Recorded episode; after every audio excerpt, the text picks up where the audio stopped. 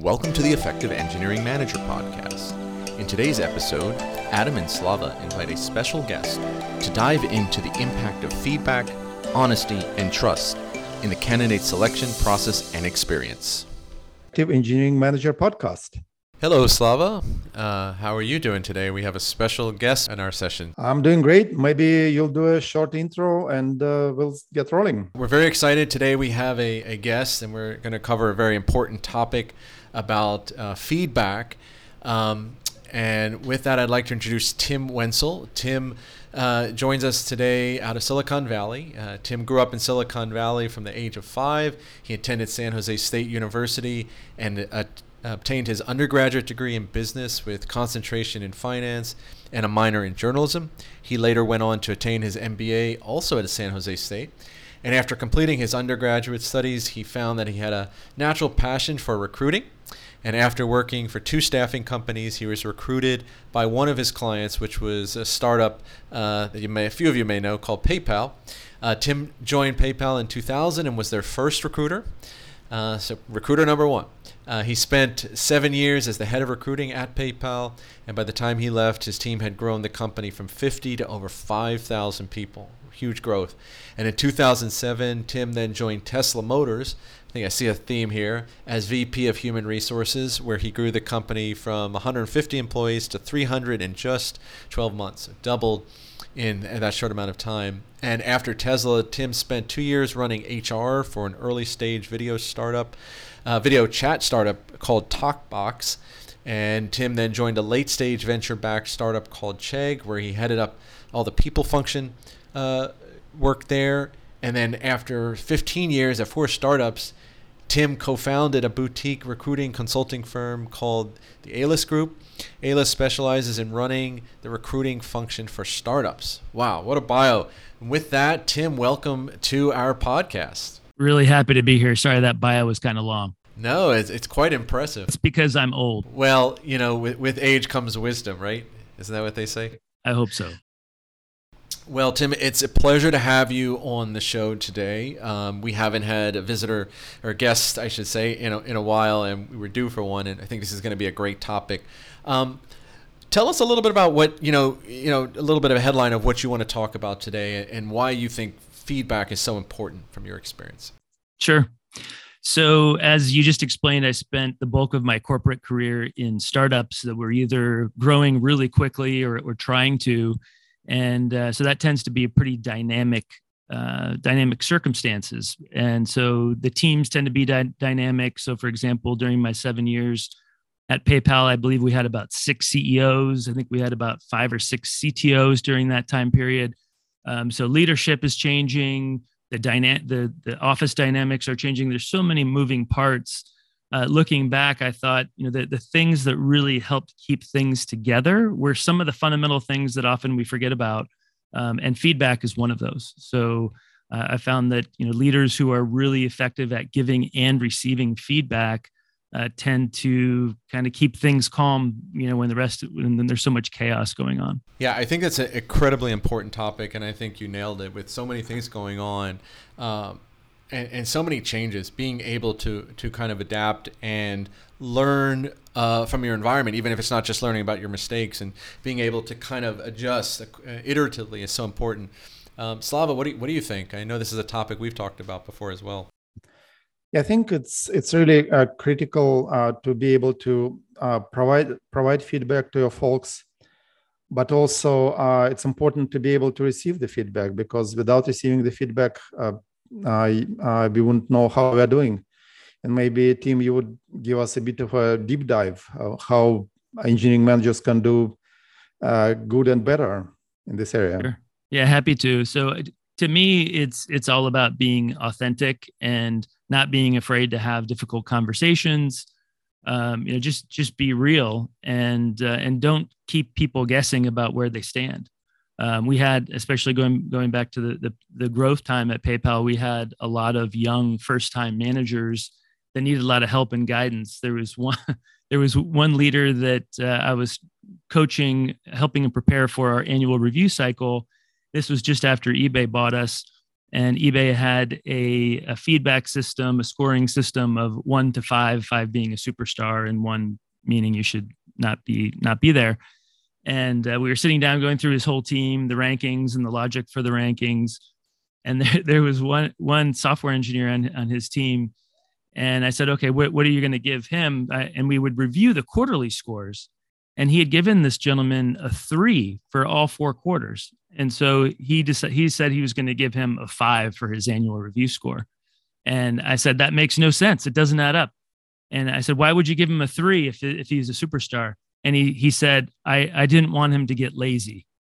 So he was basically playing this game where he didn't want, he didn't want, he didn't really want to be authentic. He wanted to make it seem like he needed to work harder so i you know that was a learning opportunity for for that leader he went on to do amazing things became a ceo for another company but um, you know so i think what i learned from that is you know really smart well-meaning people can make decisions that don't make a lot of sense and just having an open dialogue and and and really having a best practice in in play and and being open and and getting ideas and sharing thoughts with other leaders as well as with your team is the only way that you're gonna you're gonna make the whole team better. Yeah, and I and I think um, one thing to add is uh, I think the theme across a lot of what you're saying is is really trust. Um, I know some of the you know I I I've as being an engineering manager, uh, one of the things I've always uh, really been proud of is you know being honest with my team, and I think one of the most heartwarming um, feedback that I've gotten from my team over the years, and and I, I don't know why I was surprised on this. Is just that when people say, "Hey, I just appreciate you being honest and upfront with us," and I'm like, you know, I, I that's what I want in, in my manager, and and and that's how I try to be, and and so it's really it really does make an impact. I mean, of, of all the things I think my directs have ever come to me about, I think that's been one of the things that's been most consistent and and like I said, surprising to me. So I think you're you're I think you're onto something. Well, I think the reason why the reason why they said that is that it's rare you know unfortunately yeah. there's a, a, lot of leaders who uh, care more about their own careers care more about how their upper management is viewing them and their performance. They they want to you know really be successful themselves. But i think what you miss when you do that is the opportunity to really have a quality connection with your people. My boss at uh, paypal who was my boss for for the whole seven years his name is sal giambanco really was a great mentor to me and he cared more about his people than he did the company which also is very rare so if if you kind of keep it really human and also you know ask regularly for feedback and don't pretend like you have all the answers because no one does um, great ideas should come from everywhere. Um, you know setting that tone and doing it repeatedly you know do, doing it all the time really. Then you you're not surprising someone when you're doing the annual performance uh, review conversation which a lot of people dread because they're not getting regular feedback. And uh, you know if, if it's if it's real it's you're coming from a caring place even if it's tough feedback if you have that trust like you said and they know that you're coming from a good place you really want to make them better. If they're screwing up hit them between the eyes with it you know do it you know do it tactfully but hit them between the eyes with it and then and then help them if they don't know how to get better on their own help them get the resources they need to to improve. And if they can't improve they could be in the wrong job and then you can have a different conversation. Right. And at the end of the day i mean you're doing your job as a manager when you can give feedback positive or negative. I know some managers kind of steer away from negative feedback because they don't want to you know upset the apple cart or upset an employee. But i think to your point it's like that's kind of part of your job and and and it's okay to do that. It's perfectly okay um, to do it in the right way especially when it comes from a you know when you're being genuine about it all right tim well let's i'd like to dive in a little bit more and uh, maybe do a little bit of q&a to kind of help work through the topic um, first question for you uh, as we talk about feedback how have you seen the best managers develop relationships with their direct reports in your experience yeah, so it starts. It really starts during the recruiting process. You know, you really want to make sure you're not just grilling, like technically grilling, if you're an engineering leader, all of your candidates. Really getting to know them as people and coaching them holistically. Both some people need technical coaching or training. some people need coaching on tact, certainly not to stereotype, but software engineers tend to be, um, especially ones that are new to the workforce, they, they tend to need a little bit of uh, training as it comes to people skills. So uh, you know, make sure you you're you're vulnerable with them as it relates to you know your your own style, and then have an ongoing conversation with them, not just about their projects, not just about you know what it's going to take to get a raise, but you know what are their longer term goals? And sometimes their longer term goals might be better served working at a different company right? And and so thinking like that giving feedback with that in mind is unique and will actually develop greater loyalty with with your team. And and you know the managers that yeah you hate to lose someone great but if there's you know if there's if ma- making a move to another company is the is the best thing for them it'll it'll pay it forward and they'll come back in other ways. And my boss at paypal did that to me. In fact the reason why i left to go to tesla was he recommended me to elon for that job. So you know that that type of approach um, again is rare but uh, i wish more people would do it. Yeah and actually on that note um, what, what was that experience like? So you know in real time when your boss came to you and, and kind of recommended you um, I mean, coming from the other side, how did that feel? What, what, what was, how did that help you actually become a better, uh, better at your role and, and even better at guiding others? Yeah, so it was really awkward the first time. He did it. He did it a couple of times. Uh, the first time he came to me was in 2005, and he said, "Look, I don't want, I don't want to lose you. You're doing a great job, but I wouldn't feel right if I didn't tell you about this opportunity." And, and in 2005, it was an opportunity uh, at SpaceX down in in Los Angeles uh, when you know when Elon was starting to really build out that business. Um, and I actually flew down, took the interview, got the offer, and declined it because I didn't want to move to LA, which was one of the biggest mistakes of my life, and I like to make fun of myself for that one. Um, but then he came back again a couple of years later for the opportunity at Tesla, and I think what I learned from that was. Um, you know, I, I, feel like we tend to be too hung up on our own job that we're doing at any given time. Maybe a little bit too hung up on like the perception of the company, um, and th- and being open minded. Like I, I don't want to encourage ever anyone to be a job hopper, but um, you know, if you're if you're at a company for a few years and you've you've you know done you've made some really good, uh, valuable contributions to that organization uh, it's smart to to keep an open mind and be recruitable if you know if there's if there's moves out there that are, that are going to be better. And i think that's what he taught me. I, I really wasn't i was loving my job uh, both in 2005 and 2000 into 2006 when he came to me for the tesla opportunity. Um, and i but I, I realized after seven years i was probably a little too comfortable and i wasn't pushing myself. I wasn't learning as much. Uh, I, and i believe that in order to to learn more you really need to make yourself uncomfortable and uh, put yourself in in scenarios where you're gonna it's gonna be stressful but you're gonna learn more and grow from it. Yeah uncomfortable. That's a that, that is a very important keyword um, that uh, something we don't talk too much about. Uh, we're uncomfortable by the, the nature of it. Um, just like we said before it's uncomfortable to give feedback. It's uncomfortable to make change. It's uncomfortable especially when your management chain may be you know, expecting certain things a certain way. And if you as somewhere in the middle and you have a team and you know you have to make a change or you have to give feedback, you have to adjust course in real time um, and still deliver, that can that can be daunting for, for many people that aren't afraid of that risk. So I think you hit a, another really good important point there with uh, with uncomfortability of the situation.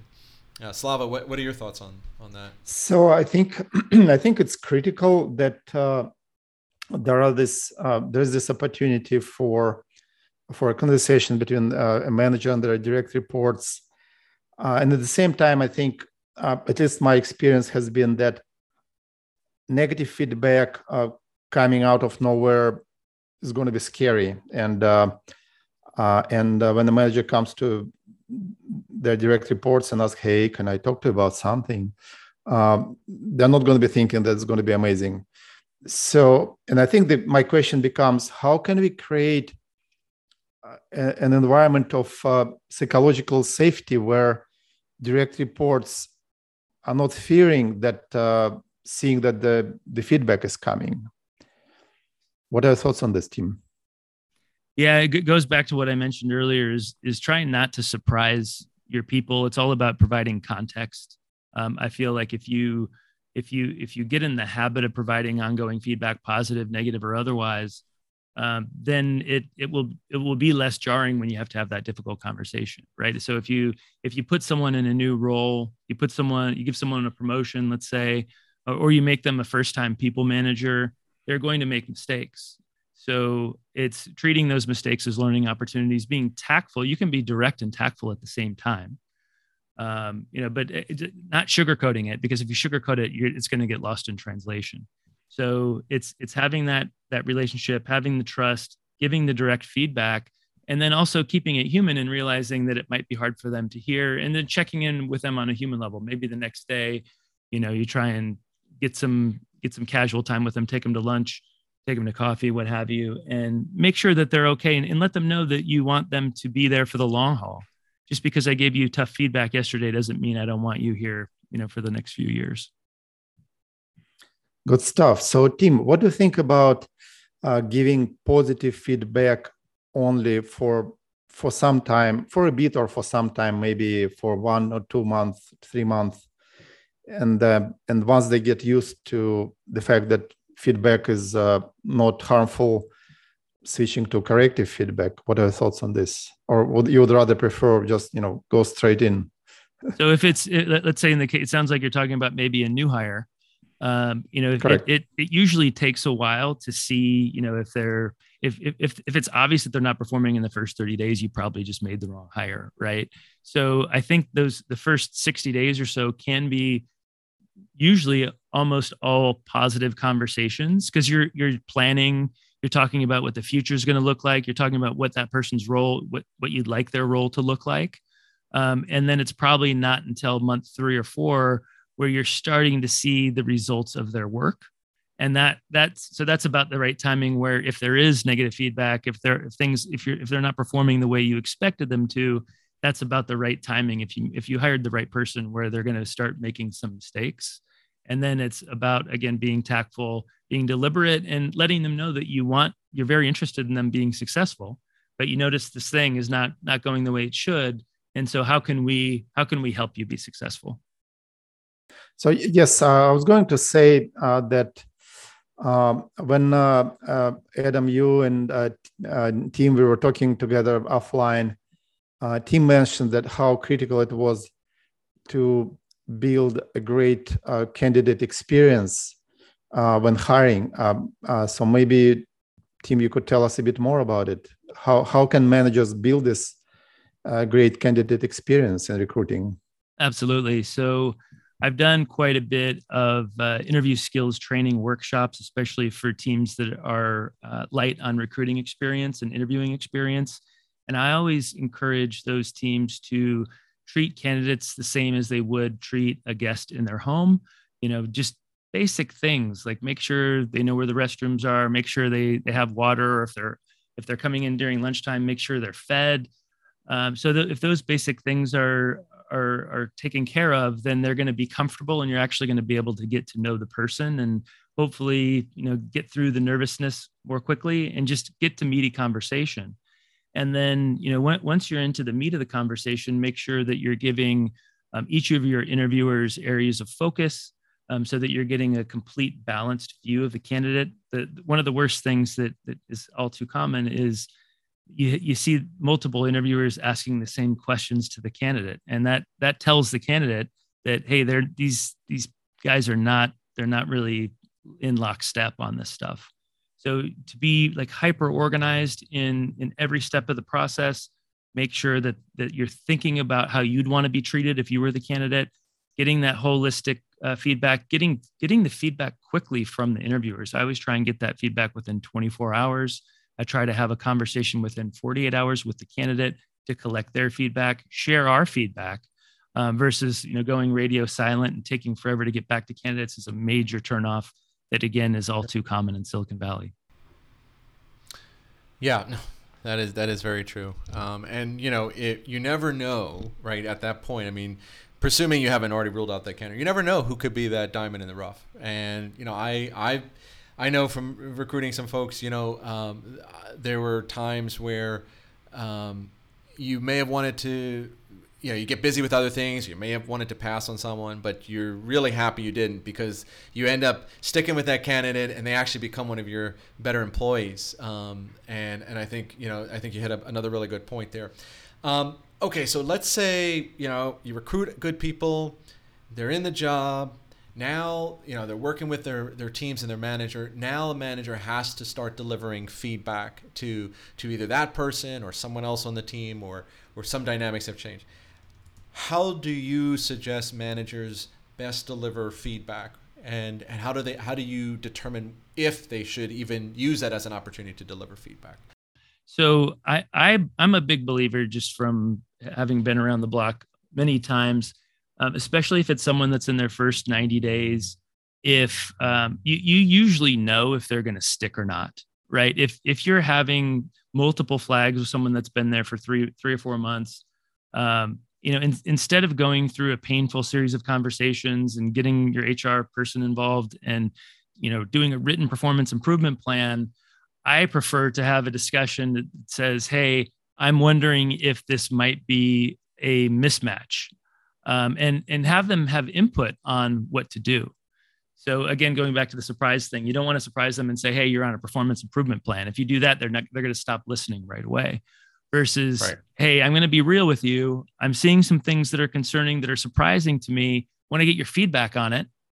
Right? And and sometimes the, the person will say you know what? This job's a little bit more i think i'm in over my head. It's more than i than i thought it was going to be. And you know i'm not i'm really uncomfortable. I'm not sure i can get comfortable here. Then you can have a, a nice tactful conversation which is keeping it human. You know let's let's cons- let's work on a transition plan and you know help them help them with their search elsewhere. I've done that many times. Um, but doing that is much better than stretching it out for months and then people get stressed out. It's stressful for the manager and the employee. Now if if, if it's a different scenario where you actually think they have the raw capabilities to be a good a good uh, performer with some coaching and training then that's a much different conversation. And that can be a very positive conversation but you have to get them to sit them down sit them down and get them to sign up for the work that is required to get them there. Yeah uh, absolutely. And um, as i'm listening to you i think one other thing that really stood out from what you just said i think is also so important uh, and it's a subtle thing. When you're when you when there may be some flags and you sit down with that individual um, that's another really important data point um, I, I know from some opportunities where I've had some folks on the team where you're still trying to gauge, like, is it because they're struggling? Is it because they're not committed to the job? Is because they got something else going on? Um, but seeing that human relation, that interaction, when you get them on a on a in a conference room or in a Zoom or whatever, and you're like, hey, how do you feel? What's your feedback? if they come at you with a with also a human side of it, I think that's an immediate for me that's a real positive because that's like oh yeah, I'm really struggling. I'm really trying. What else can I do? But if you don't, let's say you don't get a really candid answer, you can tell it's not candid. Um, it, I mean, can you talk a little bit about that? How a manager can interpret that and and adjust their course based on what they get back from the candidate or the individual in that case? Yeah, you know, you you you should constantly be reading your your employees, right? And reading how they react to feedback. Um, and some people are introverts and they don't really want to talk too much about it because it's so uncomfortable. Um, then it's if, if if they're that style, then you just have to monitor how they're doing. Sometimes it'll be a wake up call, and all of a sudden they'll start hustling and and doing a great job. Um, if someone is defensive and disingenuous, um, then I would you know I would let them know that you're really concerned about that, and I would I would probably move toward exiting the person quickly if they don't stop doing that. Yeah, for sure. Slava, what are your thoughts? I think it's pretty solid, and uh, I really like the idea of uh, first of all uh, coming. Uh, we talked kind of we went very broad. The notion of uh, uh, candidate experience and making sure that we come back to them pretty much within 24 hours, and and uh, we we all been there. Uh, we went through hiring process, and uh, it's really tough when you don't hear anything for same day or the next day. Then after, I've never thought when there was a delay that uh, it's just the team is taking time to come up with with a decision. Most of the times, I thought okay, uh, they're interviewing someone else and they're just keeping me in the back pocket if something else is not working out. It's, it's really never a positive uh, thought process on the candidate's uh, side of things. And uh, really, I believe that building this uh, sense of uh, someone being welcome and team you mentioned that making them feel that they're guests in the house and it does it does require special effort and the team you mentioned that it requires deliberate hiring process uh, from uh, from the from the moment uh, the candidate walks in the door uh, and to uh, you know final handshakes.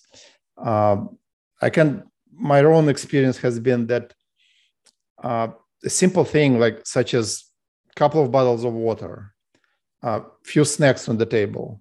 And because they, they do need a break between uh, the, the interviews and all, all the good stuff that makes huge difference. Uh, may, can, can make huge difference.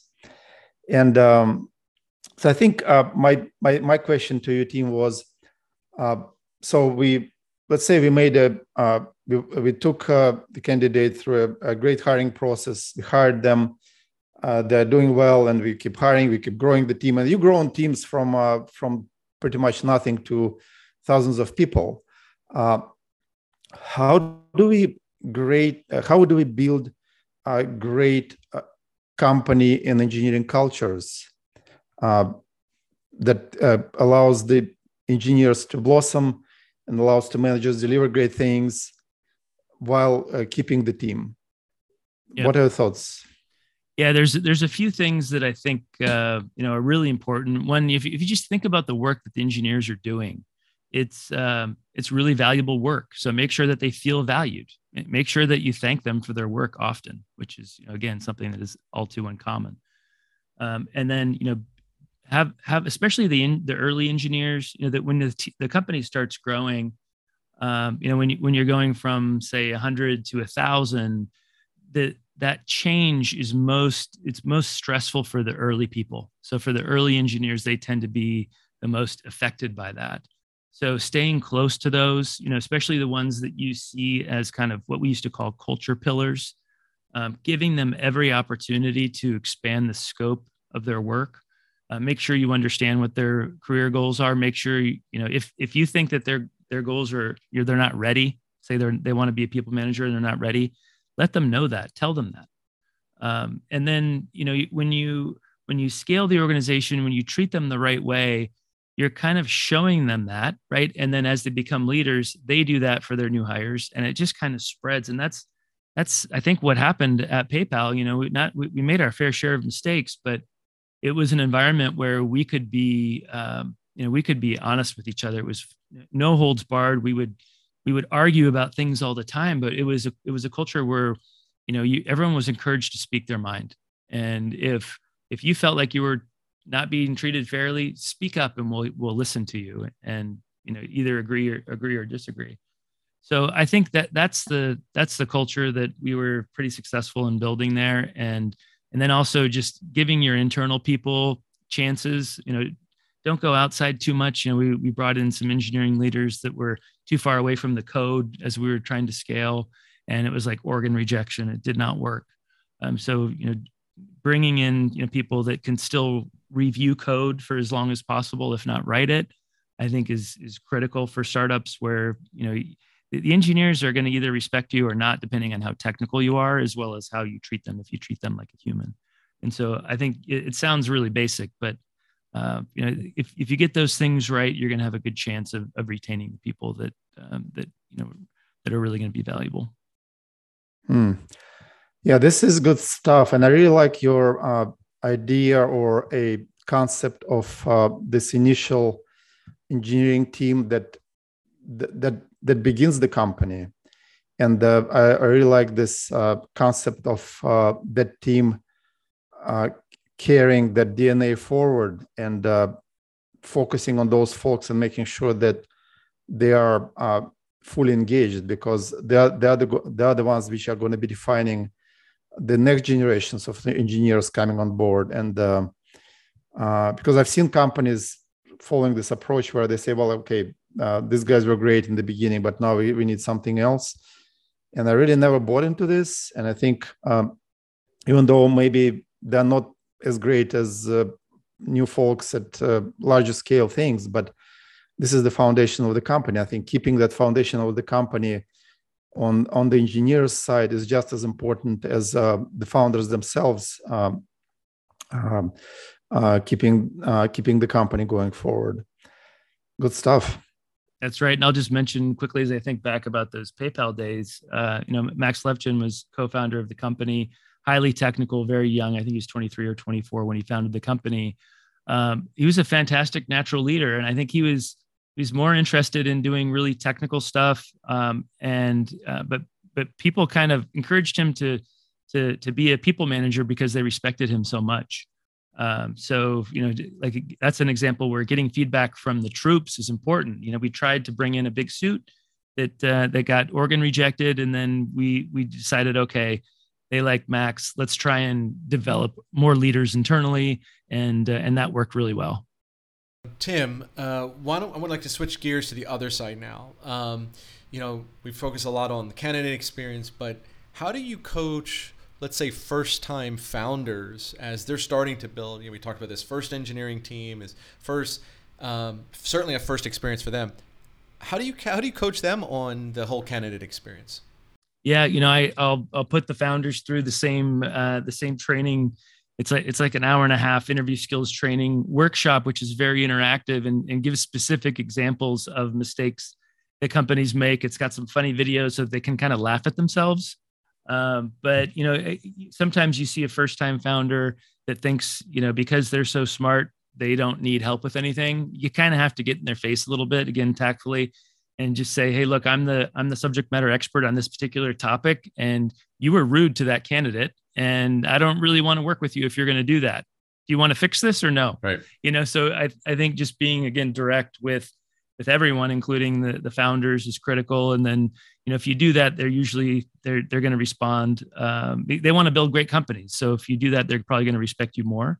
And then, uh, you know, make sure that you're keeping an eye on that. And if you know, a, a senior engineers start leaving candidates in, in conference rooms, you you let them know mm-hmm. that you're not okay with that and uh, and you set that standard and then if if if you're well respected they'll they'll listen and then they'll they'll give that same feedback to to other engineers and and we were fortunate to have some fantastic uh, you know early developers um, at PayPal and that they they actually cared about it. You know, if they didn't care about it, I think they always cared about it, but they they just were maybe too focused on the technical stuff initially, not enough on the human stuff. Um, but with some feedback and coaching, they they came around and and we ended up, I think, with a really fantastic uh, experience. And then you know that resulted in in really fantastic hires. From your experience, uh, just curious here, dealing with first-time founders, how many iterations does it take before you really get them on that path? Because I can imagine, I mean, founders are, you know, by their nature, their their core, you know, they live their product or their dream, and I can understand how they would want to have full control. So, from your side, how long does that typically take? It takes a couple of conversations you know if if they know that i'm coming from the right place um, it depends and it depends on the the relationship. If it's someone that i've known for a while it's a lot easier. If it's someone that i just got introduced to and i'm new working with them you know i might be a little gentler but uh, by the second conversation i'm i'm going to let them know that this is something that's not negotiable. Just like if i was the recruiter trying to get them to change their tech stack that wouldn't make sense either. So you know it's putting things in perspective you know sometimes they don't get it at all. And you know i've seen plenty of founders you know get fired by boards which is never fun. But uh, but yeah i think right. just not being afraid to have the conversations not being afraid of really you know anything or anyone being you know fearless and tenacious is uh, is usually the best path. Absolutely. Slava did you have anything you wanted to add on that? Yeah i think um, i really like this idea of um, paying attention and also uh, being direct in terms of the feedback, especially when we talk about talk about or talk to first time founders. And I I consult uh, startups founders uh, uh, once in a while, particularly from my network. It's not like it's not exactly a job, and and I like it because I think this is the time when we can make the most difference in people's lives uh, because we either can set them on the right path uh, and uh, Tim, like you mentioned, being being gentle in the beginning, but maybe then being direct if they're continuing to insist to make their mistakes. And uh, at the same time, I think there are approaches which can can help a lot. Uh, and my my favorite one, which I practiced myself when I started my own company, I was something like 23 or 24 long ago, uh, in the three three or four different lives back, and. Um, I only later I discovered it's not my invention because by that time it was has already been discovered because it was uh, 1992 or so, and uh, this notion which is uh, I most clearly expressed by Steve Jobs that uh, we hire experts uh, to tell us what to do, and we're not we're not hiring experts to tell them what to do. So, and uh, when I was hiring first time as a, as a founder, uh, my company was like me and a half, uh, three of us, as they say, me, myself, and I. And I quickly realized that uh, I should be hiring into the gaps I have. I did not have anyone to take over operational work, which uh, I needed as a uh, networking company. I did not have software engineers to take on a meteorically increasing workloads uh, that I had as, as, as, a lonely lonely founder, and, then I had, thankfully I had a co-founder later. And from moment on, when I started hiring into the missing parts in my, my in my company and in my org, it has become very easy because I was looking into the faces and eyes of those of the people I was hiring, and I was asking them a very simple question: "I need help. Can you help? And if you can, it's all going to be yours the moment I see that I can trust you, which is basically get one thing done, you're on your own. Yeah, all I'm going to be doing is just providing support and making sure that you have everything to be successful. And from that moment on, I didn't even think of myself as, an, as a manager. But from that moment on, this notion of hiring in, into hiring experts and letting them to do what they what they're supposed to do instead of driving them hard forward really worked well for me.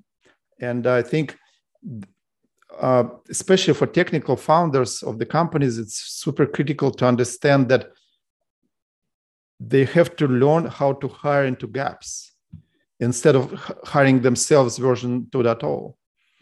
Um, and I've seen it happening. And, and you know, Tim mentioned that sometimes people don't get it. Uh, I immediately lose interest when I come in as an expert and say, "Hey, you you are trying as a you're, you're founder. Uh, you you don't you have gaps in hr you have gaps in operations you have gaps in uh, uh, systems and you are telling me that you know better how to hire. Well you never hired anyone yourself. And when you hire people you are hire, still hiring a software engineer instead of uh, hiring into the gap. Uh, and uh, that i think for startup founders and co-founders is super critical to be humble. Know what's your thing and drive that thing, but also be extremely comfortable and deliberate in hiring and accepting the fact that you hire an expert, they'll do their job. Maybe that's not going to be the way you would do the job. And being prepared through the hiring process because people can easily read when some, hiring hiring manager, if it's a founder or co-founder, when they begin to tell them how they're going to be doing their job even before they got hired right um, so I, I, don't think that most of us ask for help often enough. I think it's seen as a, a sign of weakness and it really shouldn't be. I think the best people ask for help frequently. Yeah absolutely. And and by the way tying this into just a regular engineering manager experience i mean these all these same things apply. You don't have to be a founder to practice hiring people that you know can tell you what to do um, and going back to that whole human exchange people appreciate that. Um, I, you know, I've I've been a software engineer before. I've developed code. It doesn't necessarily mean today I'm the best coder anymore, right? Um, and so I have to. I always say, look, I feel like I should be able to do the job that my uh, my direct is doing as an engineer because, like you said, that level of respect. But I never purport to be the best at it and I want to learn every day. So I think that's a really key lesson for all of the managers that are listening out there, whether you're endeavoring to be a you know move up the next step in your career or be a, start your own business or, or be on either side of that whole candidate experience. it definitely works in recruiting too. You know, I always tried to re- recruit recruiters that were better than me and not pretend like I was better than anyone. And that setting that tone, I think, really helped.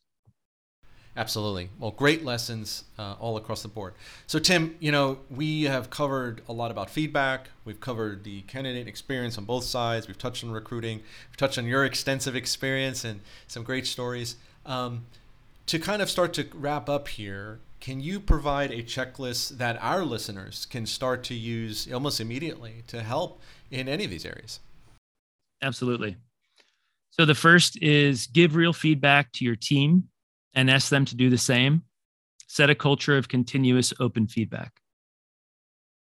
Two is fire fast. If you make the wrong hire and you know that it's not fixable, let the person go quickly and do it humanly. Three, be deliberate with your interview process.